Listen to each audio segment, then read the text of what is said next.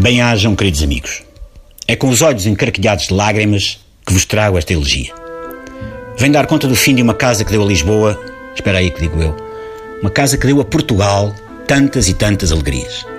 É a triste verdade, e não há como fugir dela, o elefante branco fechou. Abriu portas e não só em 1986, ficou-se pelo cruel 2016 que nos levou David Bowie, que nos levou Prince, e que agora nos leva também o mais charmoso empreendimento da rua Luciano Cordeiro. Por lá passaram grandes profissionais, grandes profissionais. Terapeutas do desejo, orientadores do prazer carnal, CEOs da libido. Chamaram-nas mulheres da vida e foram mulheres da vida de muitos homens. Em que se vai tornar agora aquele espaço que abrigou um novo estabelecimento? Um hostel, uma loja de chinês, um estaminé de recuerdos e souvenirs, uma loja franchisada de enlatados piscícolas? Se for um hostel de Erasmus, é lícito pensar que continuará a ser palco de muita ação artística ou erótica, chamada evolução na continuidade, mas não há certezas. Esta incógnita atormenta qualquer um que tenha 10 gramas de coração no peito. Os que possuem sentimentos não podem deixar de sofrer com esta dura realidade porque houve muito amor naquelas salas e naqueles corredores. Muito amor. Muito dinheiro a trocar de mãos porque tudo tem um preço. E o amor não é exceção. Foi uma das grandes lições que o Elefante Branco nos deixou.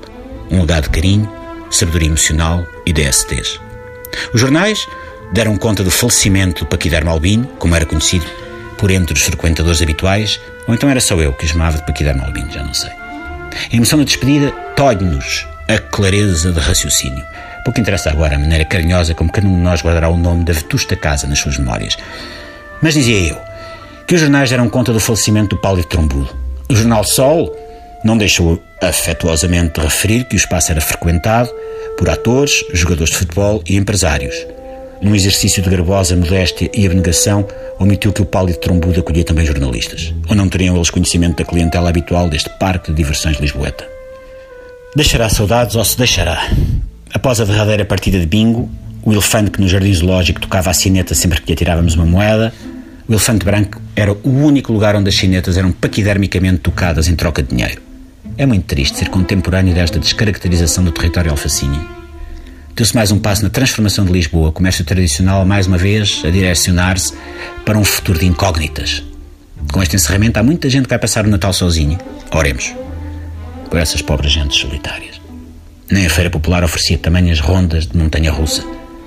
Nem o Marquês de Pombal em noite de comemoração futebolística era lar de tamanhas manifestações de efusiva e brava festança.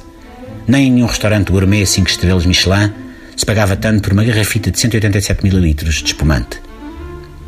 Todas essas estranhices, essas loucuras dignas de um Calígula no zénite das suas vontades, pertencem agora ao passado e ao futuro da nossa verve nostálgica. O paquidermo albino morreu, longa vida ao paquidermo trombudo. De amanhã.